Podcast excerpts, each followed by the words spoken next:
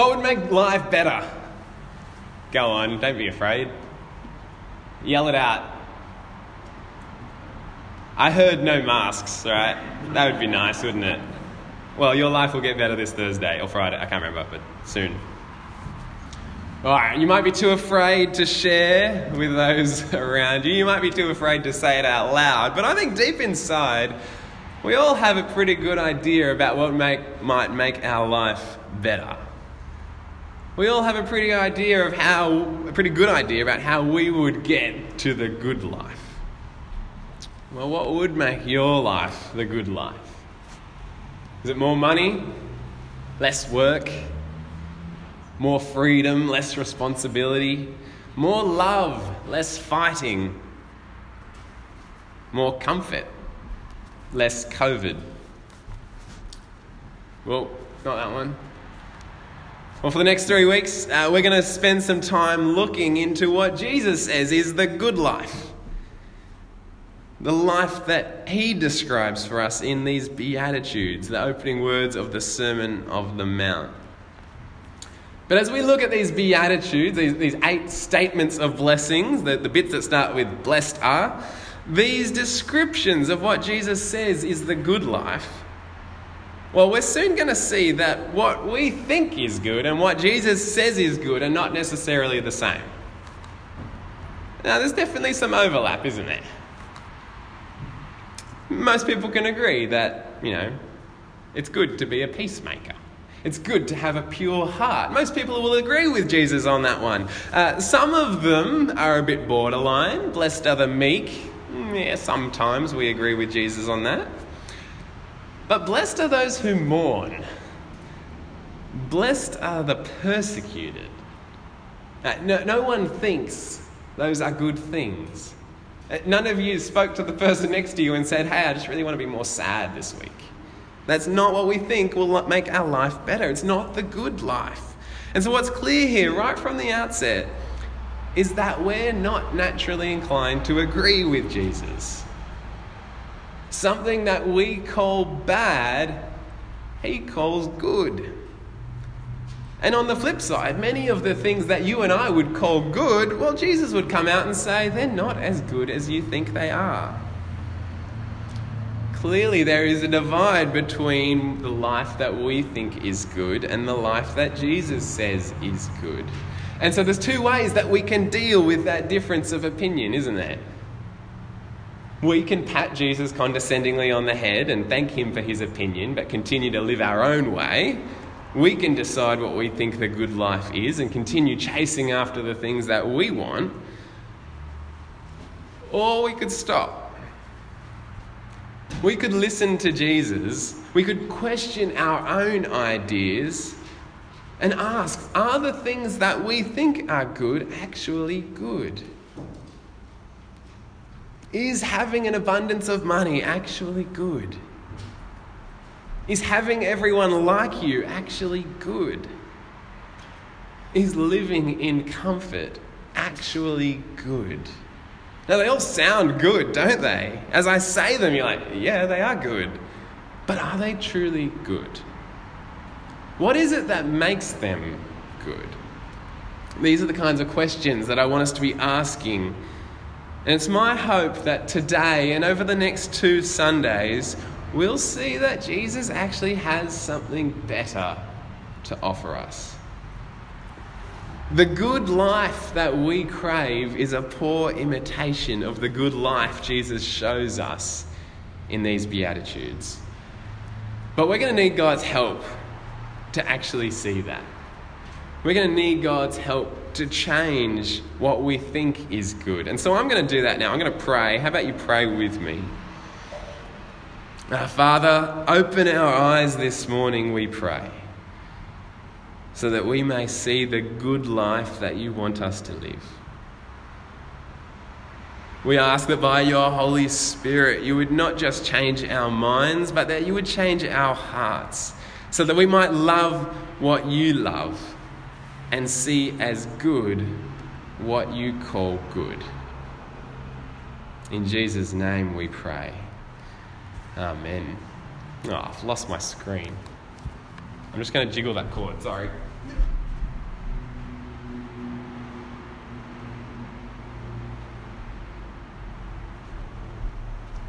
All right, we're going without a screen. All good. Well, friends, this morning we're going to consider these first three Beatitudes uh, Matthew chapter 5, verses 2, 3, and 4. These first three Beatitudes in Jesus' Sermon on the Mount. But before we do that, before we look into what Jesus actually says, we first need to understand that if we want to understand what Jesus is saying, we need to understand the context in which he's saying it. And if you'd been reading Matthew from the beginning, there's, there's one thing that would have really stood out to you. One thing about Jesus that Matthew wants to really emphasize, and that is the fact that Jesus is king. I mean, the very first sentence of the book of Matthew, Matthew tells us that Jesus is the Messiah, the son of David, the son of Abraham. He wants you to know that Jesus is the king and he comes from a line of kings. In chapter 2, when Jesus is born, we see the wise men from the east traveling to Jerusalem, which is the royal city, the city where the king is, and they ask Herod where they can find the one who has been born king. In chapter 4, verse 17, after Jesus is baptized, after he's tempted by Satan, Matthew records the very first words of Jesus' ministry. Jesus says, Repent for the kingdom of heaven has come near.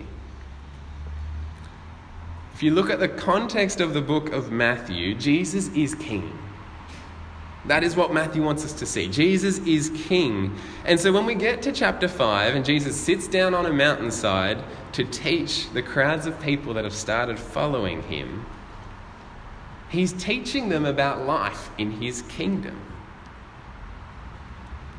The Beatitudes, the whole Sermon on the Mount, it's not just a wise man sharing wisdom. It's not a miracle worker entertaining the crowds. It's not a guru giving you some life coaching. This is Jesus, the King, telling you what life can look like in his kingdom. It's a little bit like he's on the campaign trail in the lead up to an election you know, that six month process before an election that we all hate watching the news because you've got two candidates for prime minister or president and they're all outlining a picture of what life will look like with them in charge.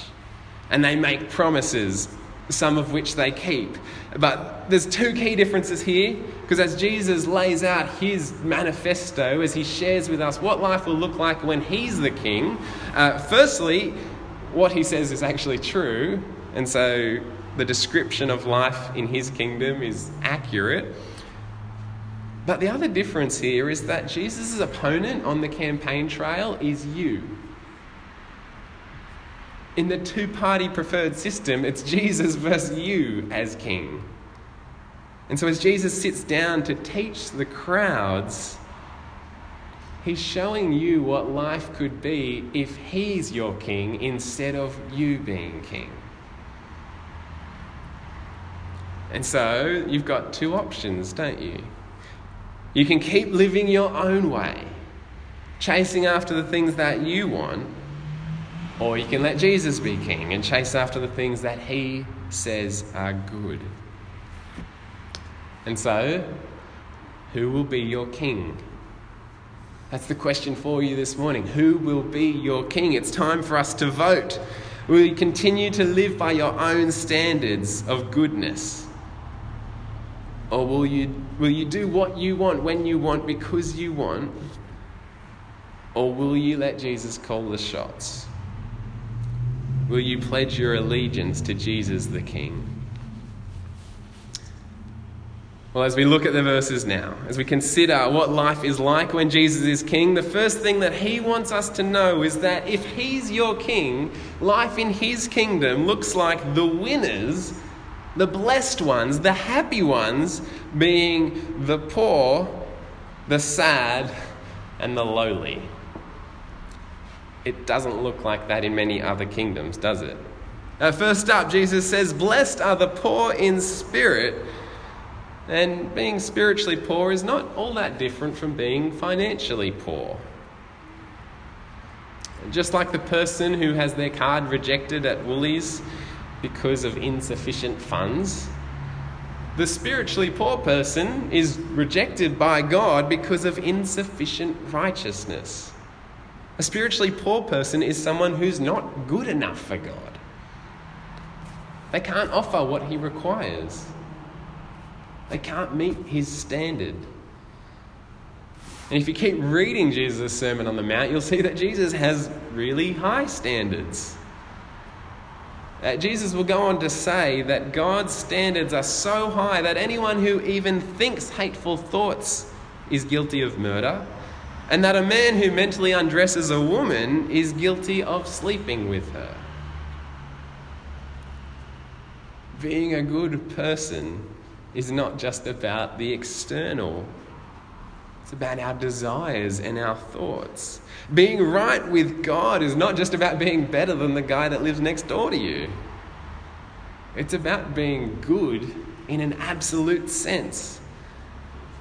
In fact, Jesus goes on to summarize it pretty well. He says, If you want to be in my kingdom, be perfect, as God is perfect. Be perfect in the same way that God is perfect. And so, if complete moral perfection is the standard that God requires of us, it is really, really clear that we're all spiritually poor. We're all bankrupt. That none of us have anything to offer God with which He might be impressed. God has set the standard He's laid down His law. If we want to live in His world, we need to live sin free lives. And I think we all fell well short of that standard, don't we?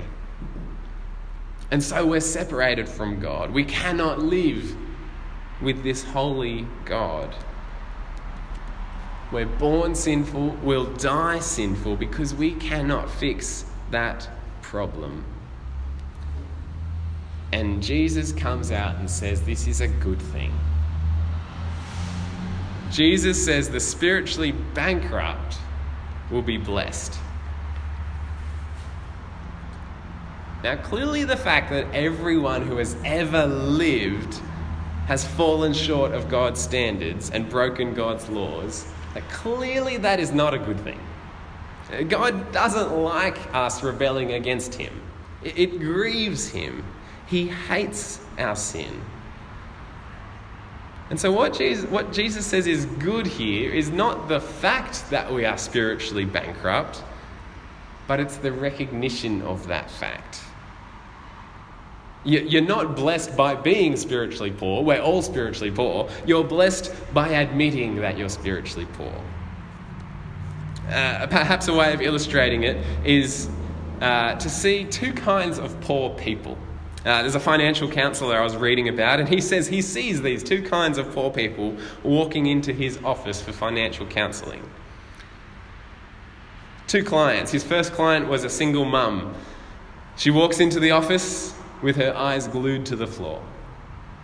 Her hair's messy, her clothes are stained and old, and the look in her eyes says that she knows she's in trouble. After her husband left her, she start, turned to drink and to the pokies to try and numb the pain. She became so addicted that she lost her job, and now the money's run out. She can't get a credit card, so she legitimately cannot even fund her pokey habit. There's literally nothing in her bank account. The food in the pantry is all but gone, and it's only a matter of time before the landlord kicks her out for missing rent payments.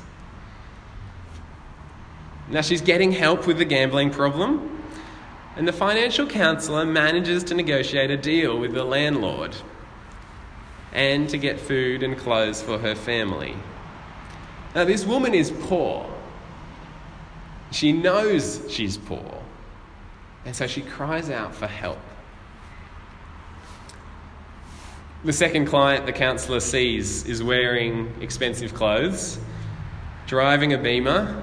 He strides proudly into the office, and the counsellor sees him and thinks, This guy's in the wrong place. Surely this guy does not need financial help. But as they start talking, it becomes clear that this man is indeed poor. In fact, he's poorer than the woman. He lives in a mansion by the sea, but it's mortgaged and he can't even afford the rent. Uh, he can't even afford the interest, sorry. The car he drives is on a lease that he can't afford. The clothes on his back, the toys that fill his house are all bought on a growing number of credit cards and personal loans, totaling hundreds of thousands of dollars that he can't pay. This man, too, is poor, but he won't admit it. He's got nothing, but he wants to live like he's got everything. And until he's ready to actually limit his spending, there's nothing the counselor can do to help him. There's two kinds of poor people, and it's the same with spiritual poverty. We're all poor. None of us can afford to pay what we owe to God. Our spiritual accounts are empty. But the question is will we admit it? Will we be like the woman who knew she was poor and so cried out for help?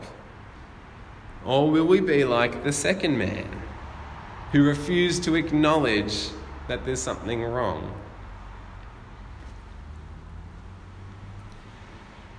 Friends, it's really easy to live as if sin isn't a problem. Uh, it is so easy.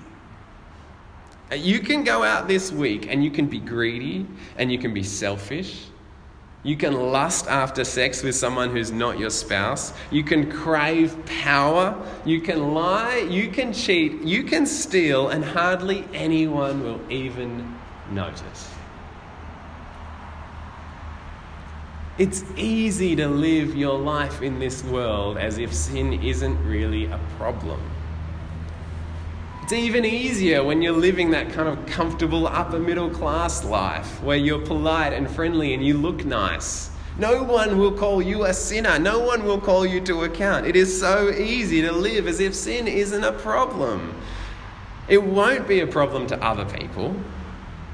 It's so easy to convince yourself that it's not a problem to you. But the danger is that we actually start to believe it's not a problem to God. And even Christians can fall into that trap. Because we dress nice and we talk nice and we play nice and we do all the nice Christian things. And we convince others that sin is not a problem for us. We'll start to convince ourselves that sin is not a problem for us, and then we'll convince ourselves that our sin is not a problem to God. We'll think that we're actually good enough for God we'll count ourselves worthy of His love and attention. And when we do that, we are poor people pretending to be rich. We're people with massive debts driving beamers. But here Jesus says the good life, the blessed life, the life that we all want is when we admit that we're broke because it's only then that we can ask Jesus for help.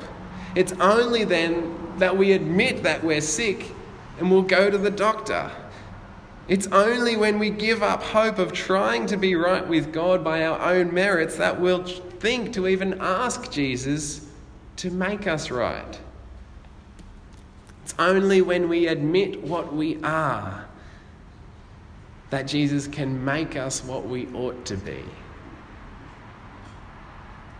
It's only when we admit what we are that Jesus can make us what we ought to be.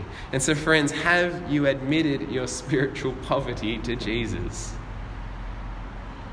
Have you come to that point of realizing that when you stand before Jesus and he calls in his debts, you've got nothing? It's a painful process realizing that you're spiritually bankrupt. It's humiliating. It means admitting that you're wrong, and none of us like that. And that's why Jesus says in those next two verses, Blessed are those who mourn, and blessed are the meek, because those two things, mourning and meekness, accompany spiritual poverty. While it's true that anyone who mourns can find real comfort in the hope of the gospel. The context here leads me to think that Jesus is talking about mourning sin specifically. It's about being meek towards God. And so, with our spiritual poverty, if we mourn our guilt, and not just mourning the effect of sin on ourselves, but mourning the effect of sin on other people and the effect of our sin on God, if we grieve our sin, and if we approach God with humility and ask for His forgiveness, it's then that we'll receive the blessings of His comfort and His love and His mercy. And so, friends, if you're here this morning and you haven't admitted your sin before God, if you haven't asked Jesus for forgiveness, do that today. Because when you do, you will be blessed. You'll be blessed because you'll be welcomed into Jesus' kingdom. You'll be comforted with the knowledge that you are more loved, more safe, more secure than you could ever imagine. And you'll know that when Jesus returns to judge, you'll go with him to share in his inheritance. You'll inherit the earth with Jesus. Friends, admit your sin to God today, and you can have the good life. That is the good life. It's the blessed life because it's the life where you live with Jesus as King forever. Friends, if you're not yet a follower of this Jesus, do that today. Uh, but if you are, if you're a Christian, if you're calling yourself a follower of Jesus, uh, do the same today. Admit your sin to God because we need to keep doing it. It doesn't stop at conversion. It's something that we need to keep doing so that we keep reminding ourselves that we need Jesus to forgive us.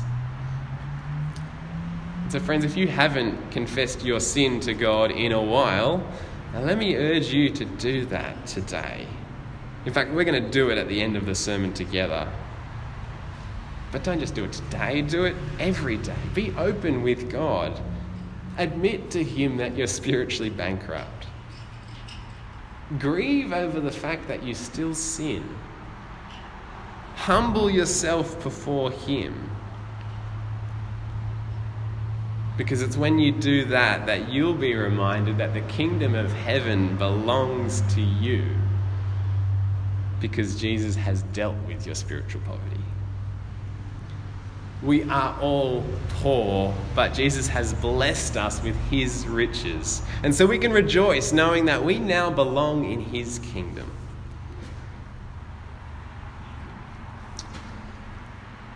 So let me return to the question I asked at the beginning Who will be your king?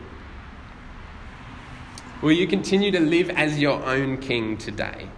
Will you live by your own rules as if sin isn't a problem if sin is even something to be celebrated? Will you convince yourself that you're rich when in fact you are desperately poor? Or will you live with Jesus as King? Will you admit that you're poor, grieve over your sin, humble yourself before God by bowing the knee to King Jesus? Now, that might be painful, it might be difficult, it might be humiliating, but it's the way to the good life. Because the good life is going to last a lot longer than your 80 odd years here on earth. The good life is life with Jesus forever, and it is good. It's the way to have riches that make gold look like dirt. It's the way to have comfort and security that nothing else on this earth can provide. It's the way to enjoy love like you have not known. It's the life that you were made to live. It's the best life you'll ever live. So, will you let Jesus be your king? Well, as I said, I don't think there's any better way for us to end a sermon like this than to actually admit our sin to God. And so I'm going to do that. I'm going to pray a prayer where we acknowledge sin. Um, if any of this resonates with you, if this prayer is relevant to you, uh, join in by saying Amen at the end. But let's pray together. Our Father, you are holy and we are not. You are righteous and we are not. With our thoughts, our words, and our deeds, we break your law and we dishonor you. Please show us the severity of our sin as you show us the glory of your holiness as we confess our sin before you now. We have had other gods before you. We've sought pleasure in everything but in you.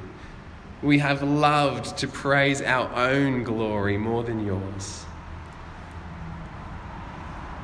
We have taken your name in vain. We've prayed religious prayers to impress others. We've uttered your name countless times without any reverence or love. We have murdered in our hearts. We've murdered as we destroy our neighbours with our words, as we judge others with our minds, and as we harbour hatred in our hearts. We have committed adultery with our eyes. We have loved temptation rather than fighting it. We have justified our lusts by using the world as our standard. We have stolen what is not ours and coveted what belongs to others. Our lives overflow with discontent, ungratefulness, and greed. We have complained in the midst of your abundant provision. We have lied to you and to others. We've told distorted truths, half truths, and untruths. We have hidden the truth to make ourselves look better. God, we have sinned against you so many times, too many times for us to count. We are indeed spiritually poor. We have no excuse. We have no answer to your wrath and your just judgment on our sin. We have no answer. But you have the answer while we were still sinners, Christ died for us. Thank you, Father. Thank you for your mercy. Thank you for your grace. Thank you for your patience. Thank you for your love. Thank you that we are welcomed into your kingdom when we acknowledge that we are poor in spirit. It's in the name of our glorious Saviour who laid down his own life so that we could be forgiven for our many sins. We praise you, Father. Amen.